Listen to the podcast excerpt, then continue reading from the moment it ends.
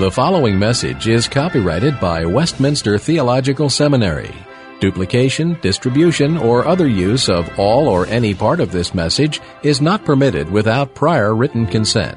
Please direct your inquiries to communications at w t s dot e d u.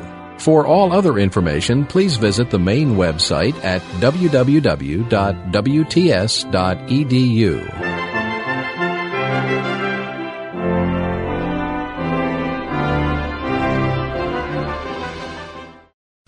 Couple of very good questions. Uh, the first question is this. Uh, it's well and good to criticize uh, Sunday school teaching as having been excessively moralistic through all the years, but how in the world are you going to give all this sort of thing to children? How can you uh, uh, get them to understand complicated diagrams with E and T one and T to the nth power and Uh, explain to them what's uh, moralistic and what isn't, and uh, that sort of thing. Uh, well, uh, yeah, it, it isn't always uh, the easiest thing in the world, but uh, it can be done. Um, uh, I, I had the joy one time of writing Vacation Bible School materials for the uh, uh, Great Commission publications, uh, um, And uh, I, I tried my hand at it, uh, telling all the different stories, you know, in a Christological uh, setting. Now, de Graaf's book, uh, uh, uh, Promise, what, what's the name of it? Promise and, Deli- Promise and Deliverance. Uh, there's a book that was originally written, I'll admit, for later, for more for the high school age, but it was written for young people in Holland, uh, written by a pastor in Holland, Uh, telling the Bible stories in a Christological perspective uh, for young people. And uh, that's a very useful book for seeing how stories can be told pointing forward to Jesus Christ. Now, as you reduce, you know, to earlier and earlier ages, uh, of course, uh, you also become more selective uh, as you're trying to get stories for, for very young children. Uh, obviously, Uh, you have to bear in mind uh, their brief attention span. Uh, you have to bear in mind uh, uh, what they can be brought to understand.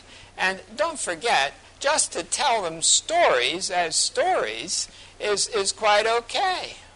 Um, you can tell them the story and uh, not tag a, a moral line onto it. Just tell them the story and let this, the Bible story become part of their information and understanding, because they'll need to know that later. And, you know, if you go through uh, a book uh, like Marion Scolan's Book of Bible Stories, which is well adapted for very young people, and then uh, uh, the uh, uh, Missus Voss, uh, Catherine Voss's uh, Bible Story, and there are other Bible story books that are very well done, some published by Wedge uh, Uh, publishers uh, in Canada, which are translations of uh, very good Bible story books that were written in Holland. Uh, you see, there has been more, uh, a broader understanding of biblical theology, I think, in Holland than anywhere else. And there was a period when it was uh, really um, a very prominent, uh, had a very prominent place in uh, in Dutch preaching. Uh, the uh, Uh, Klaas Schilder, uh, some of you uh, may have read his trilogy on uh, Christ's uh, sufferings, uh, a, a trilogy that is filled with the perspective of biblical theology. And uh, uh, there were other preachers uh, in Schilder's day that were also preaching in this way. Now, unfortunately, that tradition has largely died out in Holland. It still exists, but it, it, it isn't as prominent as it once was. And some of the Sunday school stories, as they were told in Holland, do uh, reflect this. Uh, so when you're dealing with real little children, obviously uh, you want to tell them the stories about Jesus so they'll understand them, where Jesus is presented directly. And then you begin to tell them Old Testament stories, and if necessary, just as stories. But certainly with uh, the main point always clear, that it's God who is caring for his people. See, uh, remember, you're telling them about the Lord, basically, and you're telling them that long ago God cared for his people, and now we see how God cares for us in that he sent his own Son to be our Savior.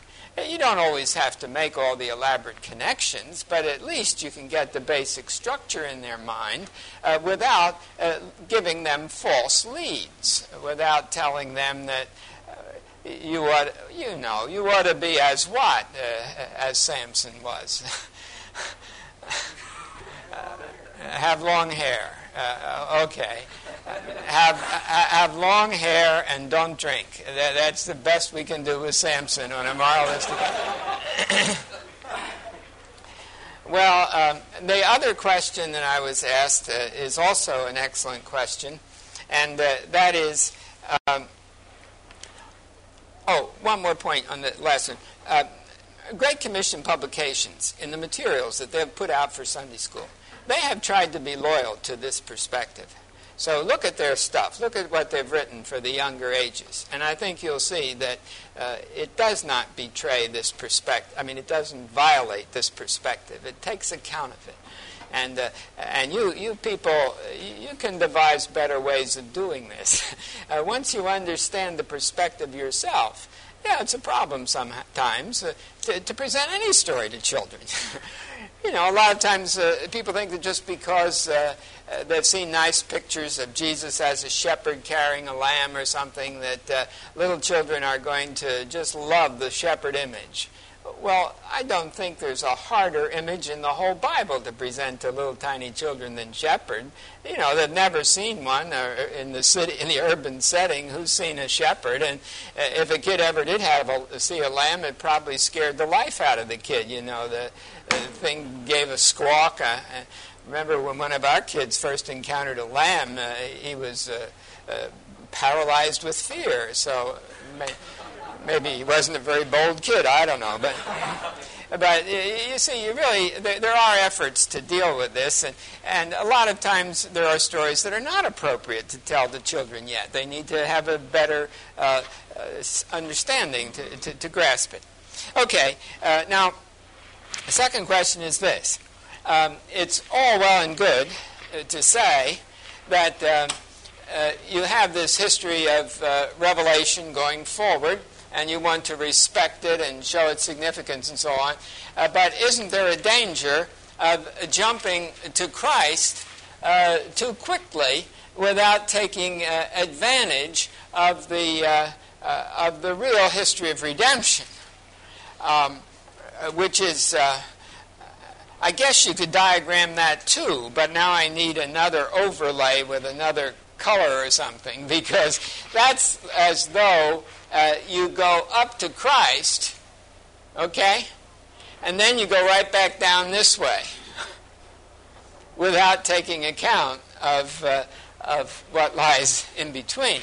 Uh, in other words, uh, yes, there's a there's a real danger that you can uh, develop a Christocentric message but not take seriously the actual setting in history of the passage that you're presenting. That's a, it's a real danger. And it, it's a danger that has often uh, uh, been evident.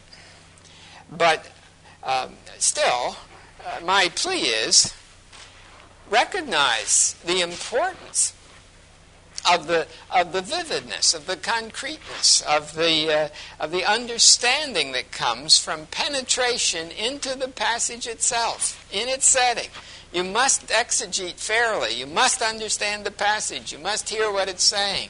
But then all I'm saying is, yes, look at the immediate context, but don't ignore the ultimate context. See, the, the, there there are. Uh, Another diagram entirely would be concentric circles with with wider ranges of context. And a text has an immediate context in the, the books of Samuel, we'll say, but then it has a broader context in the historical narratives of Israel, and yet a still broader context in the whole prophetic perspective of the Old Testament, but its ultimate context is the fulfillment in Jesus Christ. And so what I'm pleading for is, don't forget the ultimate context. Now, obviously, you violate uh, hermeneutics, you violate sound scriptural exegesis if you jump right from the text to the ultimate context without paying any attention to what intervenes. Uh, and uh, uh, maybe I could figure out better ways of illustrating that with this diagram, but you you, you want to preach Christ to the people, and you just go uh, to Christ and just see the event in the light of Christ as sort of running the line of topology backwards, uh, and you ignore all this, which you, you can't do. Uh, and th- when I draw the line of topology this way, I mean that uh, this is a type because of this. And I'm uh, calling for the integrity of that whole t- triangle, if you want to express it that way. Okay. Um, now, a word about the bottom arrow here. Uh, incidentally, somebody suggested that this arrow ought to have the head on the other end. Uh, that, that uh, we're talking about going from the event in symbolism to the truth, and that moralism goes from the event to the truth, as it was in the Old Testament, then applies that truth right here. I think that's right. I think the arrowhead ought to be on the other end, be uh, more consistent with the diagram. Okay, now we look at this allegory uh, line down here. And what's that? Well, uh, you'll notice in your bibliography Uh, I have uh, referred to the article uh, that in um, uh, on uh, allegory uh, that is found in the um, oh, where is it here? Did it get yeah, Buxel? Buxel. Yeah, it should be an umlaut over that U too. But uh, Buxel uh, it has the article Allegoreo in uh, Kittel, uh, which uh, got spelled like kettle, but um, that's all right. Uh, It's uh, E L, not L E, but all right. Um, th- th- this uh, th- this is a good article on allegory uh, that's well worth reading. Unfortunately, the word allegory has been used in so many different senses that perhaps it's unwise to use it at all. Uh, but, you know, Paul says in Galatians which things are an allegory when he talks about Hagar and the relation of uh, uh, Hagar to Ishmael and the relation, our relation to uh, Christ rather than to Ishmael and to Hagar. And he says these things are an allegory. Now, I think that the force of allegory there, uh, in the, the more technical language that we now try to use, uh, I think when Paul says allegory there, what we're to understand is type. Uh, I don't think he means that it's an arbitrary connection. I think he means it is a, a connection that can be grounded in the history of Revelation. I'd be glad to talk about that because a lot of people say that Paul's exegesis is just rabbinical and that, that you could never uh, uh, get there by any method but by arbitrary and uh, invalid uh, hermeneutical principles. Uh, and I, I would dispute that. I think uh, you can show Uh, typological significance. But when I say allegory, I don't mean what Paul means by that term in Galatians. Uh, I mean what we usually mean when we use allegory. Uh, I mean making arbitrary connections. Uh, the famous writings of Origen uh, are uh, full of allegory. Uh, Philo allegorized the Old Testament to read Greek philosophy, Greek philosophical concepts in the Old Testament. Now, he didn't do it by any method that could be grounded in the character of the text itself. He just arbitrarily assigned meanings to different parts of the text uh, that caught his fancy. And by the allegorical method, I mean by that uh, absolutely arbitrary connections where the passage, the meaning of the passage itself is not developed. You don't really interpret the significance of the passage, but you just assign a meaning to it uh, for your own purposes. Uh, uh, one of the famous ones uh, that Origen did, uh, he spoke of the Abraham's servants, uh, the three hundred eighteen servants of Abraham when he went to fight uh, the ten kings, you know, Kedar Laomer. Uh, and you will recall that uh, when he says, well, three hundred eighteen servants, you may not recall the number, but that's what it was. Uh, but in Greek, uh, there would be a, a, the letter uh, tau would be in the middle of the number for three hundred eighteen, and so Origen uh, said that that's the cross, and that therefore uh, the cross is being presented in that passage of the Old Testament. Well, You see, it's that kind of nonsense that has turned people off completely on allegory, because you can make anything connect with anything. And, uh, you know, I would defy you, uh, even uh, practically as a parlor game, uh, to name two things that another person cannot connect. Uh, you might play that for a while. Uh, because the way our minds are put together, we're always trying desperately to make connections, and you get a lot of practice here in seminary classrooms trying to make sense out of what professors are saying. And uh, after a while, uh, you can connect anything with anything, you see. You, you, you get pretty good at it. And uh, uh, the allegory, the allegorical method of interpretation has had great favor among imaginative preachers all through the ages, because they can always come up with uh, cute explanations of things. Uh, there's a, a book, uh, a, a wonderful textbook on preaching uh, by a man named Hoekstra uh, called Reformed Homiletics. Uh, Unfortunately, it was never translated from the Dutch language, but uh, in that uh, in that book, he tells about a preacher who preached a sermon on the text "and a chair." Now, uh, that's in uh, the account where the uh, woman prepares an upper room for the prophet Elisha, you know, and she furnishes the upper chamber with a bed and a table, a lamp, and a chair. And so he takes uh, from that passage uh, the phrase, "and the chair," and he develops a wonderful sermon on that uh, text. Uh, uh, here is the uh, uh, chair, the rocking chair of the grandmother in the home, and uh, we see that rocking chair and all that it means to us. Uh, uh, here is the empty chair of the prodigal son who's gone wandering away from the home, and uh, alas, there's the empty chair at the table, et cetera, et cetera, and et cetera. Uh, you, you see, there's no limit to that kind of preaching, and uh, even some good preachers did it uh, on occasion. Clarence McCartney, uh, once in a while, was guilty of that, the famous uh, preacher out in uh, Pittsburgh, you know. Once in a while he sort of used this method, you know, that you uh, pick up a text and turn it around, you know. It's obvious you have nothing up your sleeve, that's all you've got. And uh, now you're going to show people that you can talk for twenty-five animated minutes with nothing more to go on, you see.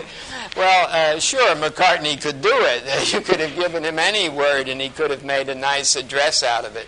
Uh, but uh, uh, you see, that allegorical method, what that really means is you go back to the Old Testament and you take anything there, and anything that it happens to suggest in your mind uh, will do.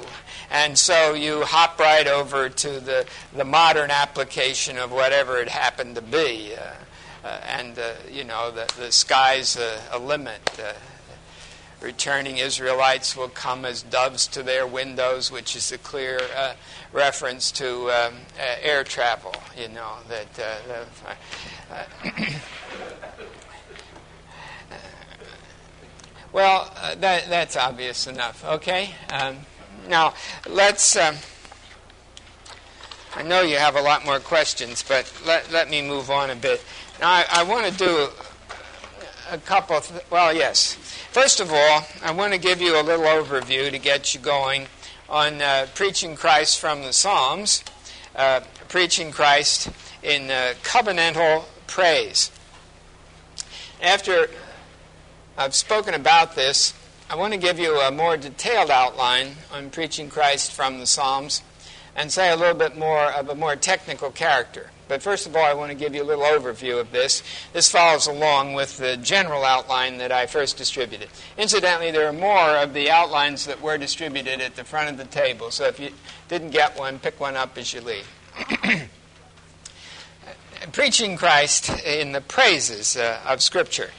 Now, uh, first of all, uh, may I call your attention to Deuteronomy chapter thirty-one uh, and verse Uh, nineteen. It's interesting that uh, God, who gave Moses uh, the law on the tablets of stone, also gave Moses a song.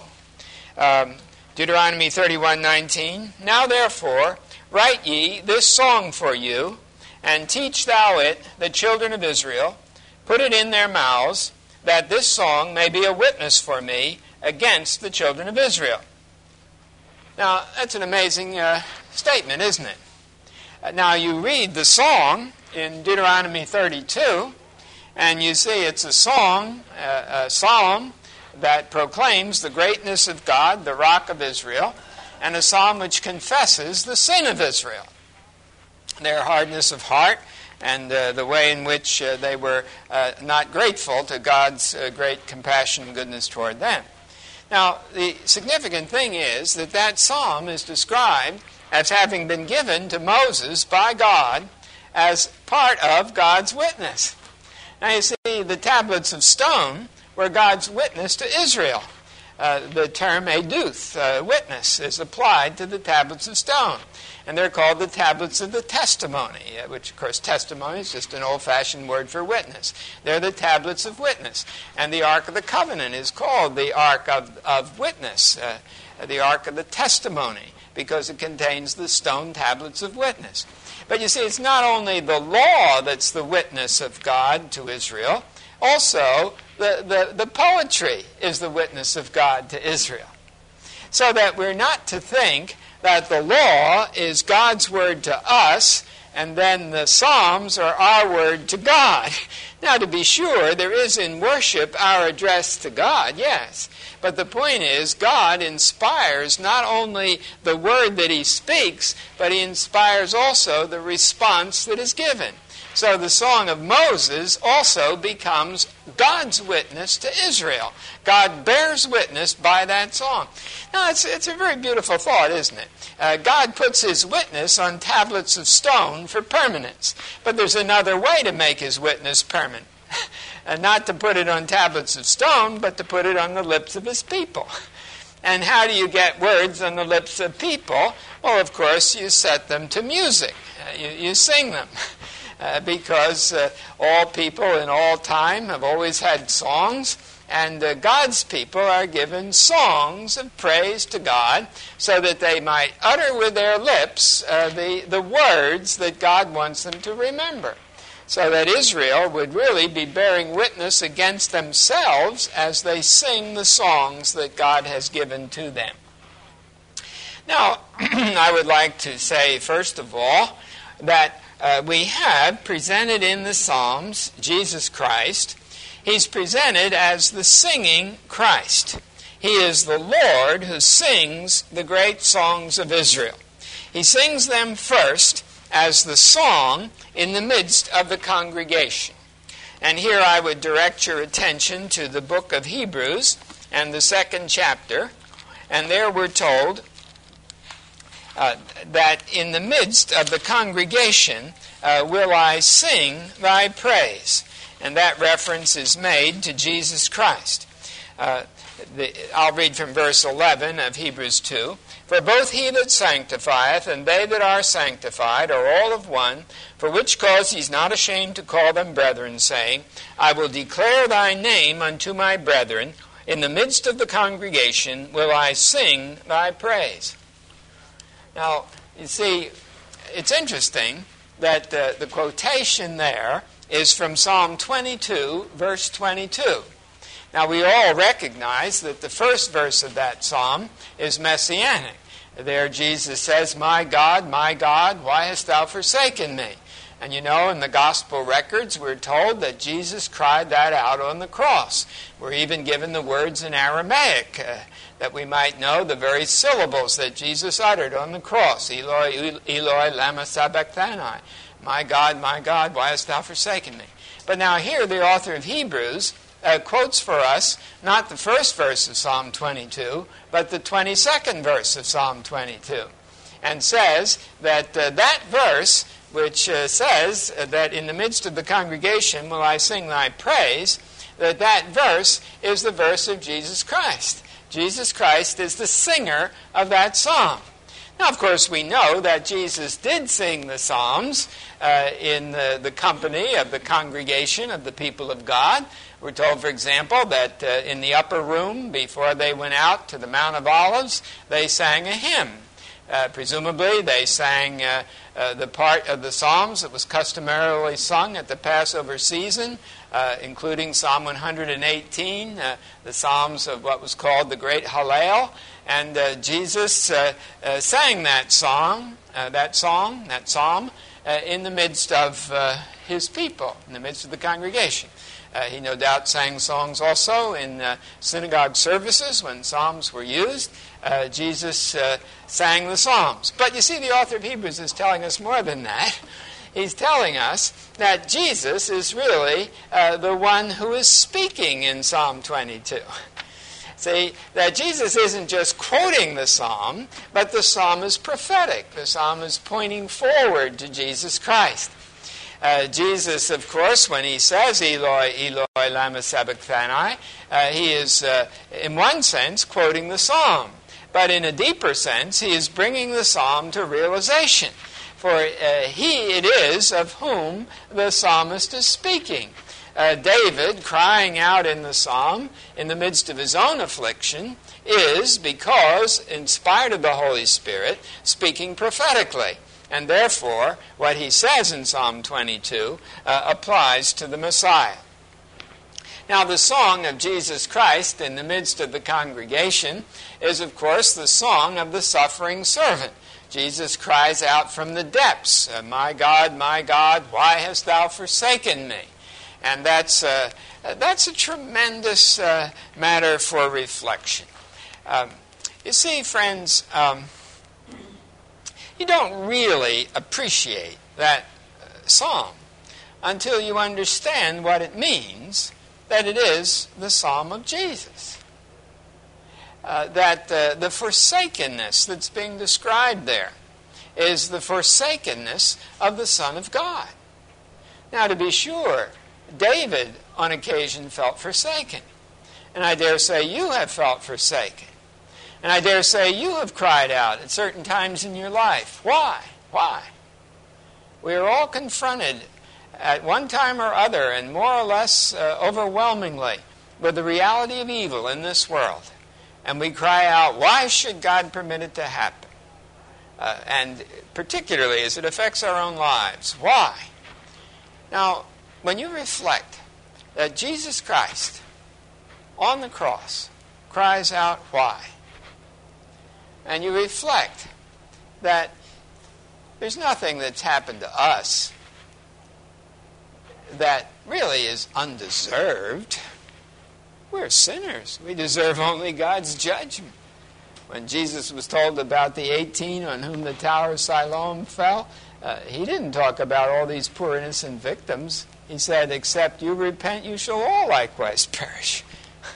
That's a hard word to receive, you see, but it, it uh, reflects on the fact that uh, as sinners, we deserve not blessing, but judgment. And yet, here's Jesus, who does not deserve judgment, but who receives judgment.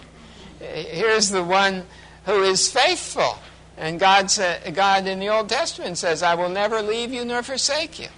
But here he forsakes the only one who deserves not to be forsaken.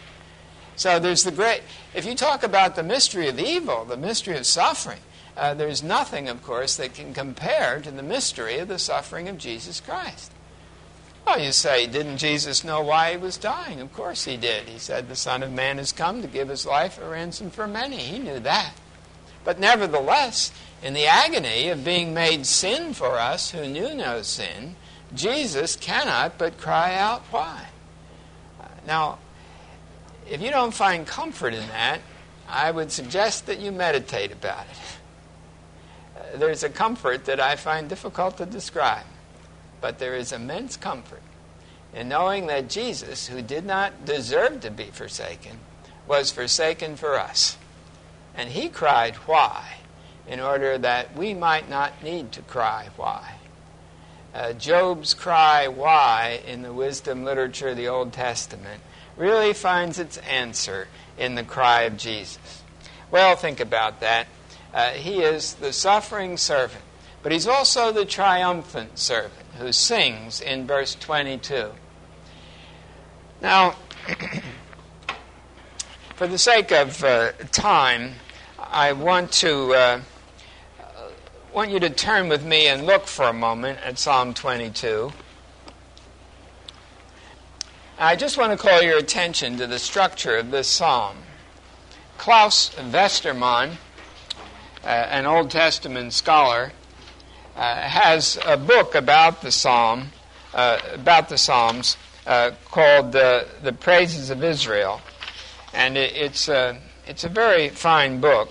He points out in that book uh, that this psalm is one of the category of psalms that we speak of as the psalms of the lament of the individual. Now, some of you have studied uh, the psalms and some of you have not, but uh, uh, there have been many systems of categorizing the psalms, but all the systems would agree that there's a division between the I psalms in the first person singular and the we psalms in the first sec- person plural. And this is an I psalm, the individual sufferer, you know. And uh, in these psalms, you often have just the structure that is shown in Psalm twenty-two.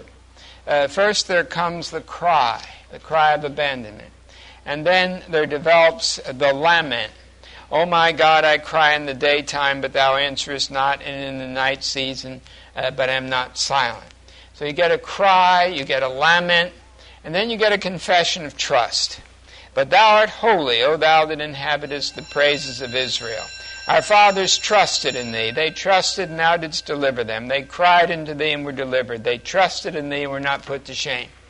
And then after that confession of trust, the lament picks up again.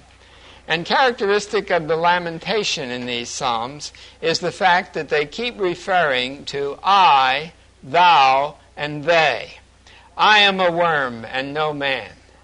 Uh, they, my enemies, are around me like bulls and lions and uh, uh, wild uh, dogs. And thou, where are you, O Lord? See, I am abandoned, Lord, you are gone, and they, my enemies, are all around me persecuting me. So that's what you have in this lament. And then after that lament, you get another confession of trust. Verse nine, but thou art he that took me out of the womb, thou didst make me to trust in my mother's breast, and so on, through nine and ten. And then the lament continues again. And then after the lamentation and the confessions of trust, uh, you have the cry for deliverance. Uh, you see that, for example, in verse nineteen. But be not thou far off, O Lord, O thou my succor, uh, haste thee to help me. Deliver my soul from the dog, my darling from the power uh, from the sword, my darling from the power of the dog. Save me from the lion's mouth. And uh, that's anticipated by an earlier cry of that sort. But that's the element that you have, you see. Uh, the, the cry initially, the confession of trust, the lament, and then the cry for salvation. Save me, deliver me. And notice then that after that cry of salvation, there's the assurance of being heard, which is uh, the end of verse twenty-one. Yes, from the horns of the wild oxen you have answered me. There you see the, the psalmist has the assurance that he's been heard. And after that assurance of being heard, uh, there comes uh, the vow of praise. Uh, in the, I will declare thy name unto my brethren. In the midst of the assembly, in the midst of the congregation, I will praise thee. Now, uh, that implies, of course, a whole structure behind it, that there was the thank offering of praise in Israel, and someone in affliction would make a vow to God, uh, saying, Lord, if you will deliver me, then I will come and praise you. Uh, remember, even Jacob makes such a vow in Bethel, that, Lord, if you, if you bring me back home again after this, then I'm going to praise you and adore you, et cetera. And well, the, the vow, the, the afflicted person would vow to God that if he was delivered, then he would praise him. And then he would come and bring a thank offering into God's courts and praise God in the midst of the assembly of the worshiping congregation. Now, I'm not saying that every time such a vow is referred to in the Psalms, uh, a, a literal uh, performance of the sacrifice of praise is in view. Uh, I think it often is. But whether or not the literal performance is in view, the concept is in view. Uh, Lord, uh, I, I make my vow to you. I know you're going to hear me, and therefore, because I know you're going to hear me, I, you know that I'm going to be able to come in with my thank offering of praise and uh, glorify you. Now, you'll find that uh, in psalms of this sort, uh, this vow of praise uh, is often uh, to be seen. For example, uh, in Psalm uh, one hundred sixteen, verses thirteen and fourteen, I will take the cup of salvation, I call upon the name of the Lord, I will pay my vows unto the Lord, yes, in the presence of all his people. You see, you come into the courts of the Lord in the presence of all his people, and you uh, pay your vow. Now, Psalm twenty-two, verse twenty-two, is that vow of praise in Psalm twenty-two. Then after that vow of praise, there comes the doxology, that God is to be adored, he's to be praised. The psalmist, as it were, begins the praise now that he's going to make in the great day when God has delivered him. And the last part of this Psalm twenty-two uh, comes with the great shout, he has done it. Uh, it will be declared to a people that shall be born that he has done it. Now notice that the psalm is written before the psalmist has been delivered uh, from uh, the dreadful plight that he's in. He's still being uh, uh, chewed at by the dogs. The wild bulls are still around him. Uh, he's still exposed and abandoned, and yet he knows that God's going to deliver him. And so he says, I'm going to pay my vow in the midst of the congregation. I'm going to praise you, and uh, I'm going to sing your praises uh, uh, with your people. Now, you see, uh, the reason I wanted to take a minute at this point and just look through that psalm very quickly, uh, I wanted to remind you that here we have the commonest form in all the Psalter literature. The lament of the individual is the most common form in the Psalms. And in that lament of the individual, this psalm has all the elements that such psalms have. It has the cry, it has the lament, it has the confession of trust, it has the vow of praise, it has the doxology at the end. In this psalm, as a matter of fact, these elements tend to be repeated. You have, for example, two confessions of trust. You have uh, three sections of lamentation. So some of these elements are repeated in this particular psalm. But the elements are all there. Now, friends, listen. If Psalm twenty-two, as a lament of the suffering servant of the Lord, so clearly and plainly refers to Jesus Christ, not only in the cry at the beginning, but in the description that so well fits the crucifixion, uh, the, uh, the, the the stripping away of his garments, t- casting lots on his garments, uh, all his bones being uh, exposed. Uh, the uh, the details are so appropriate uh, to the crucifixion. They have pierced my hands and my feet. Uh, in this psalm that so clearly and plainly has a prophetic reference to Jesus Christ and to the crucifixion, we are dealing with a psalm characteristic of a category of the psalms. So if this psalm of the suffering servant of the Lord has Jesus ultimately in mind, I am uh, proposing, so do the others. See, the reproaches of them that reproach thee are fallen on me, the psalmist says. The suffering servant of the Lord suffers for God's sake. He suffers not because he's done evil things to his enemies, but he suffers simply because he is a righteous man. He's identified with the Lord. And so, if uh, the, the lament of the suffering servant in Psalm twenty-two so plainly is a messianic psalm, I say, so are the other psalms that have the same form. For they, too, are psalms of a righteous servant suffering not for his sin, but suffering because he has been the righteous servant of the Lord. All right? Now, I'll try to extend that uh, after a bit and look at other kinds of psalms and uh, show that they, too, have messianic reference. So when you're all done, you come up with uh, quite a number of messianic psalms. When you get them all totaled up, uh, it comes to one hundred fifty. But uh, we'll, we'll, we'll have to look at that a little bit more. All right. Uh, so here, the uh, the triumphant servant sings, in verse twenty-two, uh, God's uh, song of praise. Well then, the anointed king also sings. How about the royal psalms?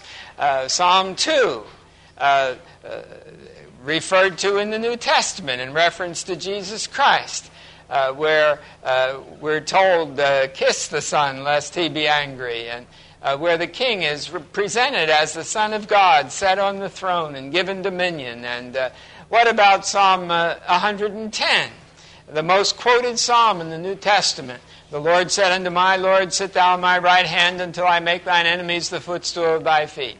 So royal psalms, which greatly exalt uh, the king as uh, a numinous figure, who is the very Son of God, who is God's victor over all the powers of darkness and evil, uh, who will reign in God's kingdom and who will establish God's kingdom as his anointed. Uh, these psalms, you see, obviously find their fulfillment, ultimately not in David or Solomon, but in Jesus Christ.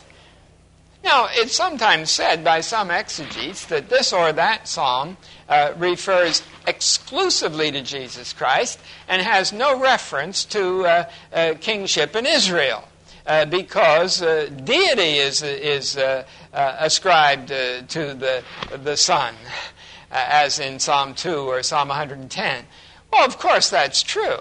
Of course it's true that uh, the king of Israel was not looked at as divine. And yet, the concept of kingship, of God's anointed, of the one who is God's chosen, God's elect servant, uh, that is a, that is a concept of tremendous power and glory. And you see the transition, I already pointed it out to you, in the prophecy of Zechariah. When the least inhabitant of Israel will be like King David, then who will King David be like? He'll be like the angel of the Lord. Well, you see, there's the concept of kingship, but the concept of kingship put into eschatological perspective. And, of course, that all reads in terms of the promise that's given to David, that of his seed God will set upon the throne, and his kingdom will be forever. There is an eternal kingdom, ultimately, that's promised to the son of David. And therefore, kingship in Israel has this eschatological perspective, this depth, this reference forward to the great day of fulfillment when the real, the final, the full king will come. And so we have in these uh, in these royal psalms also uh, the reference to the anointed king, and he is the one who, who sings uh, in, in the psalms. Uh, he is the one who is uh, really uh, the, the singer. Uh, and now uh, let me uh, direct you to another passage. Uh, this is uh, going over this pretty quickly, but look over in Romans and the fifteenth chapter. Romans chapter fifteen.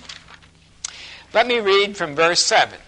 Wherefore receive ye one another, even as Christ also received you, to the glory of God. For I say that Christ has been made a minister of the circumcision for the truth of God, that he might confirm the promises given to the fathers, and that the Gentiles might glorify God for his mercy. Now when he says, Christ has been made a minister of the circumcision, there's a question as to whether the uh, genitive is uh, objective or subjective. Is he a minister who serves the circumcision, or is he a minister who is one of the circumcision? See? A minister of the circumcision. Does the does circumcision describe him, or does it describe those to whom he ministers?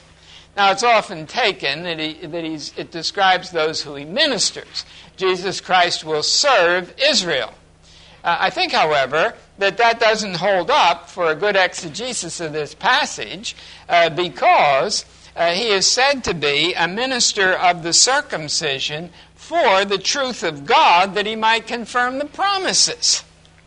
Now, of course, the promises are made to Israel, but the promises also require of Israel their covenantal obedience. Isn't that true? And uh, the, for the promises to be fulfilled, uh, Israel should keep God's covenant. and Israel doesn't do it. So Jesus is a minister of the circumcision. That is to say, Jesus fulfills the ministry of the circumcision for the truth of God. He fulfills the ministry of the circumcision so that the truth of God might be established. And what, what is the establishment of the truth of God? What, what brings about the realization of the promises? Why, it's done by Jesus Christ, Paul says, that the Gentiles might glorify God for His mercy, as it is written. You see, it's God's. Is what was the promise to Abraham from the very beginning? That in him and in his seed should all the nations of the earth be blessed. So there's that great blessing that's to come through the seed of Abraham. You know, I started that Old Testament survey with the Exodus. Uh, uh, I could have started it, of course, uh, with the book of Genesis and with the call of Abraham. And, and the promise from the very beginning is that in the seed of Abraham, all the nations would be blessed. And now Paul says that promise is fulfilled. The Gentiles are receiving the blessing. The Gentiles are receiving the gospel. And how can the Gentiles receive the gospel? Well, because Jesus has fulfilled the ministry of the circumcision, and therefore he has become the heir of the promises of God. He's received the promises. Uh, you see, uh, to which of the promises of God is Jesus Christ heir? Is he uh, heir to the promise that was made uh, uh, when God cursed the serpent in the garden?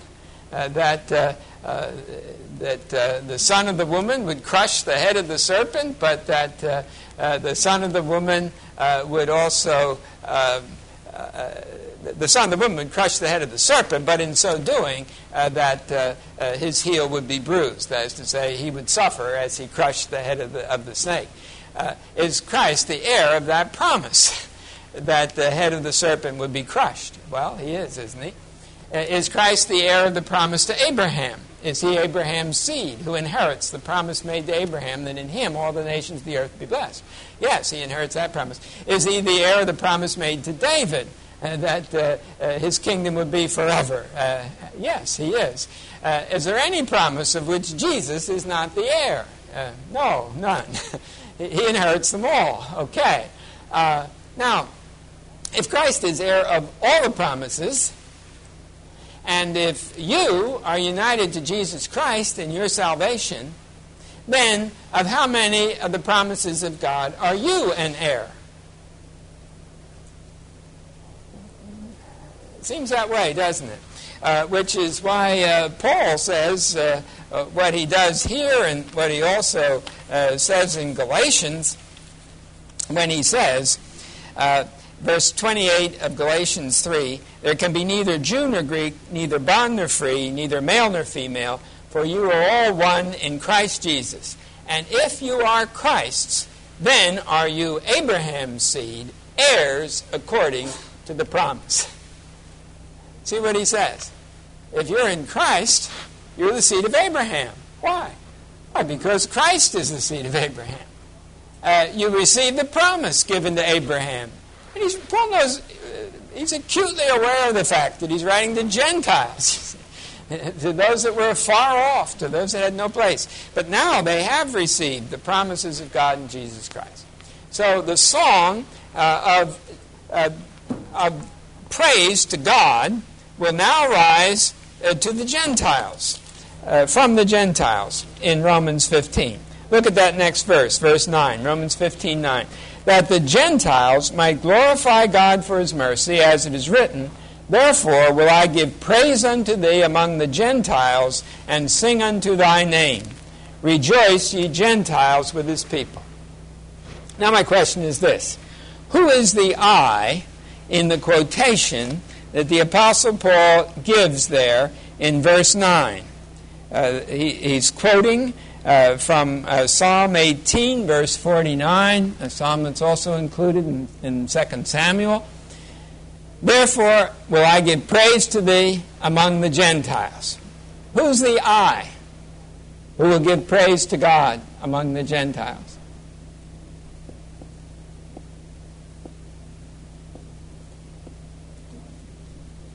Well, uh, don't be afraid if you say it. Pretty obvious what the answer's got to be. Of course, it's got to be Jesus. because he's the minister of the circumcision through whom these promises have been fulfilled. The promises that the Gentiles will inherit. And Paul says, that's why he says, I will give praise to you among the Gentiles. Because he's inherited the promises for the Gentiles. In him, the Gentiles have become Abraham's seed. In him, the blessing goes to the Gentiles. And, he, and, and therefore, he says, therefore will I give praise to thee among the Gentiles. And the one who gives praise is the very Son of God, Jesus Christ himself. So here is the song of the true Son of God, who is the, the King of the nations, who now sings among the Gentiles. Uh, in this little uh, drawing on the overhead, uh, I've uh, uh, quoted uh, from Isaiah sixty-six, which speaks of the praise of the Gentiles in the latter days, and from Psalm ninety-six three, uh, which speaks of uh, uh, praising God among the nations, glorifying God among the nations, because I wanted to stress something that is very uh, strong in the Psalms, uh, in uh, the addition of the Pauline Eschatology by Gerhardus Voss. Uh, there is a final chapter that's been added on uh, uh, the Psalms, the, the witness of the Psalms to Christ. It's a, it's a magnificent chapter. And in that chapter, Voss points out that in the Psalms, there is a characteristic doxology of praise to God in which the Gentiles are called to join. Praise him, all ye peoples. Glorify his name, all ye nations. You see, Israel is pictured as glorifying God in Mount Zion, lifting up his name, adoring him, praising him. And then they address the nations and they say, come and join us in that praise. And the book of Isaiah comes to a thundering climax on that very theme, that those who were outcasts and exiles come trooping in. Jeremiah says the same thing, that Edom and Moab, there's a remnant of Edom and of Moab that join with the remnant of the people of God. Yesterday I mentioned the passage in Isaiah nineteen, you know, speaking of Egypt and Assyria. Well, all the Gentiles, the remnant of the Gentiles, they too come in with the remnant of Israel into the fullness of the people of God. And that's Paul in Romans nine, ten, and eleven, where he talks about the remnant and the fullness. Uh, there come in the fullness of the Gentiles, the fullness of Israel. Uh, they are drawn together. Now, you see, that's the Old Testament concept of mission. God is glorified. God is adored. The Psalms sing his praises. But the Psalms are missionary psalms, because they call to the nations to join in the praises of the people of God. And that's doxological evangelism, see? So everybody has a book on evangelism: friendship evangelism, evangelism explosion, hospitality evangelism, personal evangelism, mass evangelism. Well, there still needs to be written a good book on doxological evangelism. Now, nobody would buy it because nobody would know what doxological evangelism means, but uh, that's all right. Uh, you still need, we still need one. Because, you see, uh, isn't it a good thing that uh, Billy Graham and his campaigns uh, does not, uh, uh, many as have been the people that have made a profession of Christ to the tune of Just As I Am Without One Plea, but nevertheless, uh, the theme hymn of his campaigns is How Great Thou Art. And that was a good choice of a hymn, How Great Thou Art. For you see, it's as we see the greatness and the glory of the sovereign God that we're called to come and worship him. The wonder of his grace, the power of his salvation, adore his name. That's the Psalms. Now you see, in the New Testament, uh, we're told to go into all the nations. And their evangelism is centrifugal, from the center out. But in the Old Testament, evangelism is centripetal, from the outside in. God's name is lifted up, and the Gentiles are called to come streaming in, to come trooping into Jerusalem and praise his name with us. Now, God didn't really reverse his field. Something happened. What happened was, as Jesus told the woman by the well in Samaria, that the time had come when Jerusalem, and of course Gerizim wasn't the center for worshiping God, but strangely enough, neither was Jerusalem, because the time had come that Jesus Christ had fulfilled it. Uh, God is a spirit. They that worship him must worship him in spirit and in truth. And spirit there means the Holy Spirit, and truth there means Jesus Christ. Worshiping him in the truth as it is in Christ Jesus. He is the way, the truth, and the life. And you see, what Jesus is saying is something has happened. The temple has been fulfilled. Uh, he talks to the woman in the fourth chapter of the Gospel of John. In the second chapter of the Gospel of John, he said, destroy this temple, and in three days I would raise it up. And he's talking about his own body. Uh, so why don't you worship in Jerusalem anymore, the physical, geographical Jerusalem? Why, because the temple has been fulfilled. Jesus Christ is the temple. And the Jerusalem to which we go now is the heavenly Jerusalem, where Jesus Christ is, seated at the right hand of God. Uh, Jerusalem mentioned in Psalm, in uh, Hebrews twelve, uh, where uh, we are told that we come not to Mount Sinai, but to Mount Zion, the heavenly Jerusalem. We see what happened was God took Jerusalem up to heaven. Uh, and uh, uh, it'll, it'll come down again when Jesus comes. But God took Jerusalem up to heaven, and that's why Paul in Galatians can call Jerusalem an Arab city. No wonder they tried to stone him. Uh, but you, you see what, what he's saying. Uh, he's saying that here is the true Jerusalem that is above, and here Jesus Christ is, leading the songs of the people of God. My friends, Jesus Christ is the heavenly choir master. Jesus Christ is the sweet singer of Israel. Uh, Jesus Christ is the one who fulfills the role of David. What a wonderful man David was. uh, a king, a warrior, but also a poet. Uh, but above all, a worshiper of God. And you see, as David rejoices in the praises of God, uh, Jesus Christ is the one who rejoices. He is the one who sings praise to God. And the wonderful thing is, he sings in the midst of the congregation, but he also sings the missionary chant that goes out to the nations. Jesus Christ sings among the Gentiles the praises of God. And the Gentiles are called to join with Jesus Christ in singing the praises of the Father above, the Father who sent his only begotten Son into the world. Now, uh, you know, I'm not saying that doxological evangelism means that the best way to do personal wit- witness is to hum a hymn. Uh, that might not be a bad idea, except if I tried it, it would be. But uh, some of you can carry a tune. And uh, you could hum a hymn, and uh, people might say, well, what's that you're humming? I've heard it somewhere. And then you could tell them. Well, uh, there's a worse way to bear witness than that. That's not bad. But what I'm saying is there's got to be that hymn in your heart. If you're not praising God in your heart, you're not prepared to witness to others. Uh, we don't witness, you know, from a defeatist posture that at last you've got me cornered, and now that you mention it, I have to admit I am a Christian. You know, that's not the approach. The approach is we're so full of praise to God for what he's done for us that we want to tell others of the glory of God, and in that way bear witness to others. Uh, uh, well, just uh, think about that. I, uh, I'm not such a great singer, see, I, I have to admit that. My wife is... Uh, is uh, quite an accomplished singer. She was a music major, a soloist in the Wheaton Glee Club, all that kind of thing, led choirs and all that. So she, she's a good singer, but uh, but I'm not.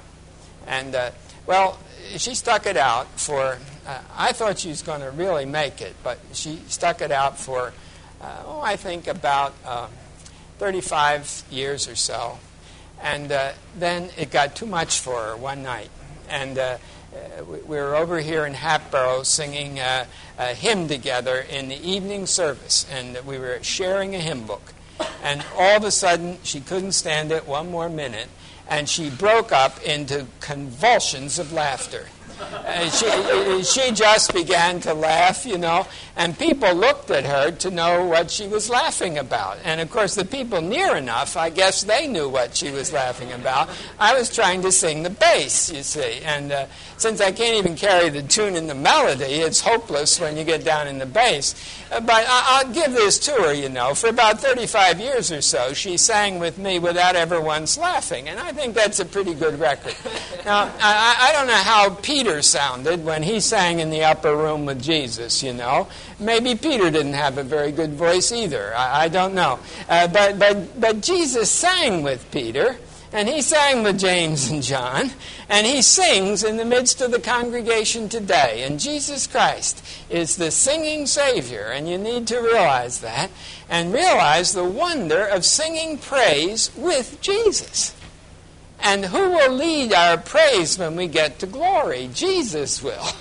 And who is the one who sings even now among the nations of the earth, bringing the praises to God from every tongue and, pa- and people and nation? Uh, what a wonderful thing it is that right here at Westminster and right here in this room, there are so many different parts of the world represented, so many different nations, where Jesus Christ is praised today because he is the Savior, the only Savior for the whole world. And he sings the praises of the Father. What a wonderful praising Savior we have. So when we come to the any psalm that we sing, we know that we sing it to Jesus. Well, it's obvious, isn't it, that there's the other side of the picture, that we not only sing with Jesus, but we sing to Jesus. And here I can be very concise, because you understand this, I think, very well. In the Psalms, we have both descriptive and declarative praise. Descriptive praise tells what God is like. It talks about his attributes. Declarative praise tells us what God has done. It tells about his mighty works. And the Psalms are always doing one or the other. They're either praising God's name, that is, uh, adoring him descriptively, or else they're praising God's deeds, that is, uh, adoring him in terms of his great works of salvation. And we sing the mighty works of God in both of those categories. Think first about praising his mighty works. Uh, we praise the Lord our Maker in terms of his wisdom and his power, the glory of the mountains, the towering clouds. We praise God our ruler because his rule establishes the earth, and his judgment brings history to its conclusion. The Psalms are full of statements about the sovereign providence of the Almighty God. But we praise him not only as our Maker and our ruler, but we praise him most especially as our Savior. Uh, this is the song of Moses, uh, going back to the great deliverance, uh, the deliverance from the Red Sea. Uh, there's that cry that Uh, Uh, Israel makes as they're brought out. The sea has returned over their enemies, and they sing, "I will sing unto the Lord, for he hath triumphed gloriously. The horse and his rider hath he thrown into the sea. The Lord is my strength and song, and he is become my salvation. This is my God, and I will praise him, my Father's God, and I will exalt him." Now, uh, that, that cry, "The Lord is my strength and song, and he has become my salvation," that's repeated, you know, in Psalm one hundred eighteen, the psalm that Jesus sang most likely in the upper room, uh, the psalm that was used uh, by the crowds as they cried Hosanna as Jesus came in the triumphal entry. And uh, that psalm is repeated also in the prophecy of Isaiah, uh, where in the twelfth chapter, in the second verse, in that passage that speaks of drawing water from the wells of salvation, uh, it is this cry of praise to God. God is our Savior, and the song of Moses becomes the song of the Lamb. You know, in the Psalms, there's that uh, phrase that's used, the new song, sing a new song to the Lord, Psalm ninety-six. And uh, that new song becomes prophetic. It speaks, you see, of a fresh song, of a song that will again celebrate the great work of God in the latter days. And it's interesting that uh, the kingdom proclamation of John the Baptist and of Jesus, that kingdom proclamation has its background in the prophecy of Isaiah especially, but also in the Psalms. Because the Psalms say that God is coming to rule. God is coming to overcome all injustice and to establish his rule in all the earth. And it is this song of the Psalms that celebrates the, the great saving work that God is going to do. And uh, therefore, uh, we have the celebration of the good news that's to be proclaimed upon the mountains of the coming of the Lord, uh, the resurrection at the end of Psalm sixteen, Uh, on which Peter preached on the day of Pentecost, uh, the ascension, as you find it in Psalm twenty-four, uh, where you see Jesus uh, both as the uh, uh, pure and spotless worshiper who can ascend into God's holy hill, and also as the triumphant king who comes back from battle victorious. Uh, lift up your heads, O ye gates, even lift them up, ye everlasting doors, and the King of glory shall come in. Uh, what a psalm for the triumphant ascension of Jesus Christ, the King of glory, who comes back in victory. And he it is, of course, uh, who has clean hands and a pure heart, who has not lifted up his soul into vanity nor sworn deceitfully. Uh, the resurrection and ascension of Jesus Christ, and Jesus Christ as the one in whom we find our refuge and trust. There are those psalms that are psalms of refuge, Psalm eleven, Psalm seven, uh, quite a number of other psalms uh, which speak of a, a place of refuge. Remember, in the Old Testament, a man guilty of uh, uh, homicide who was... Uh, where it was unintentional, he didn't try, he didn't commit murder, but it was an unintentional homicide, uh, to avoid the vengeance of the clan of the man that he'd killed, uh, he could flee to a city of refuge. And remember, Jerusalem was the center city of refuge. And you could go to the temple and lay hold on the horns of the altar, which meant you were putting your case in the hands of God. Remember how Joab did that, and it didn't help him much with Solomon. But uh, uh, remember that, that picture that you could flee and uh, go to God for refuge. Well, now, many of the Psalms are Psalms in that situation. Not that the psalmist necessarily had literally run to lay hold on the horns of the altar, but uh, in figure, in concept, that's what's going on. Incidentally, some of those psalms are psalms which protest so much the innocence and the righteousness of the psalmist. And this has been a difficulty for many people. Why does the psalmist say he's so righteous? Well, in the context of those psalms, he's saying, I'm innocent. I'm not guilty of the crimes they're accusing me of. My enemies are accusing me of robbery and stealing and murder and so on. And I haven't done these things. I'm innocent. And I'm taking my case to God. Lord, you judge. You be my judge. So he comes to God as his refuge. He flees to the place of refuge and puts his case in the hands of God. And you see, uh, Jesus does that, doesn't he? He doesn't avenge himself. He submits his uh, case to God, and he knows that God will avenge. Uh, God will be the just God uh, to, in whom he can trust. So Jesus uh, presents himself to us also in this way. But here, I'm thinking more particularly of the Lord as our Savior, the Lord as our refuge, the fact that we can go to Jesus Christ ourselves and find our refuge in him. So we can sing the mighty works of God, and the mighty works of God as they're find, found in Jesus Christ, and we can sing the glorious name of God as Jesus fulfills that name. Uh, we, God proclaims his holy name to his people, and uh, uh, God uh, sing, uh, Christ uh, gives to us the Psalms that we might sing to the glory uh, of uh, his name. Uh, Jesus teaches us to pray to the Father, hallowed be thy name. And we hallow the name of God in the name of Jesus, because at the name of Jesus every knee shall bow and every tongue shall confess uh, to the glory of God the Father. You know, there's a marvelous verse in uh, First Peter, very remarkable verse. In First Peter three fourteen, uh, Peter writes, "But even if you should suffer for righteousness' sake, blessed are ye. And fear not their fear, neither be ye troubled, but sanctify in your hearts Christ as Lord." Now, uh, the reference there, uh, Peter is alluding, he's even quoting, from Isaiah chapter eight, verse twelve. And when you go back to Isaiah eight twelve, you find that Isaiah is saying, Uh, don't fear their fear, don't fear their dread.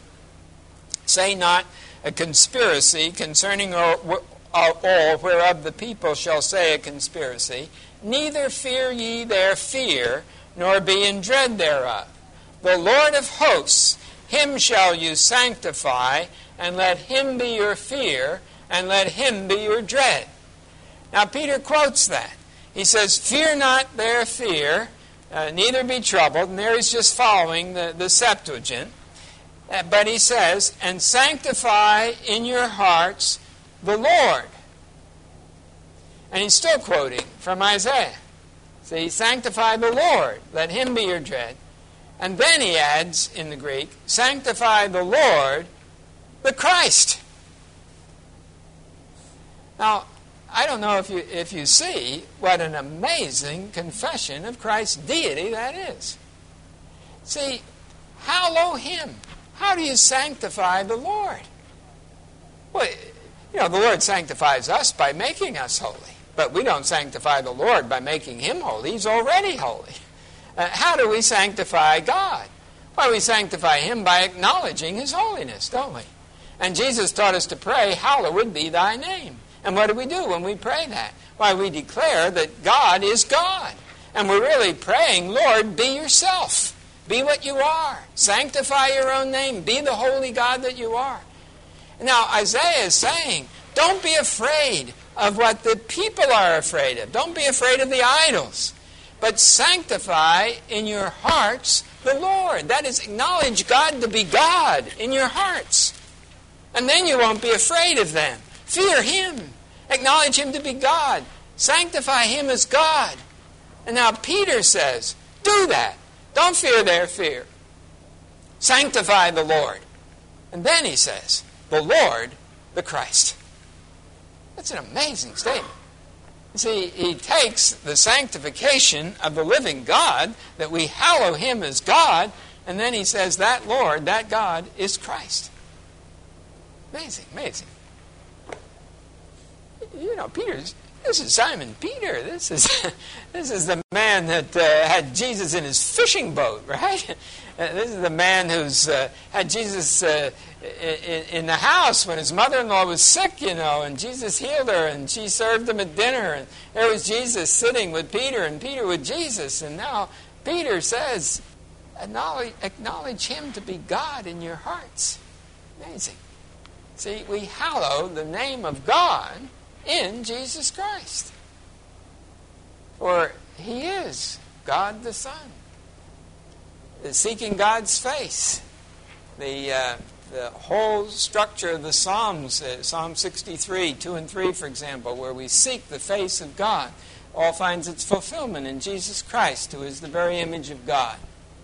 And uh, delighting in God's beauty, uh, Psalm ninety, uh, that uh, worshipers delight in the fullness of the beauty of God, which is uh, all through the Psalms. The psalmist's hunger and thirst for God.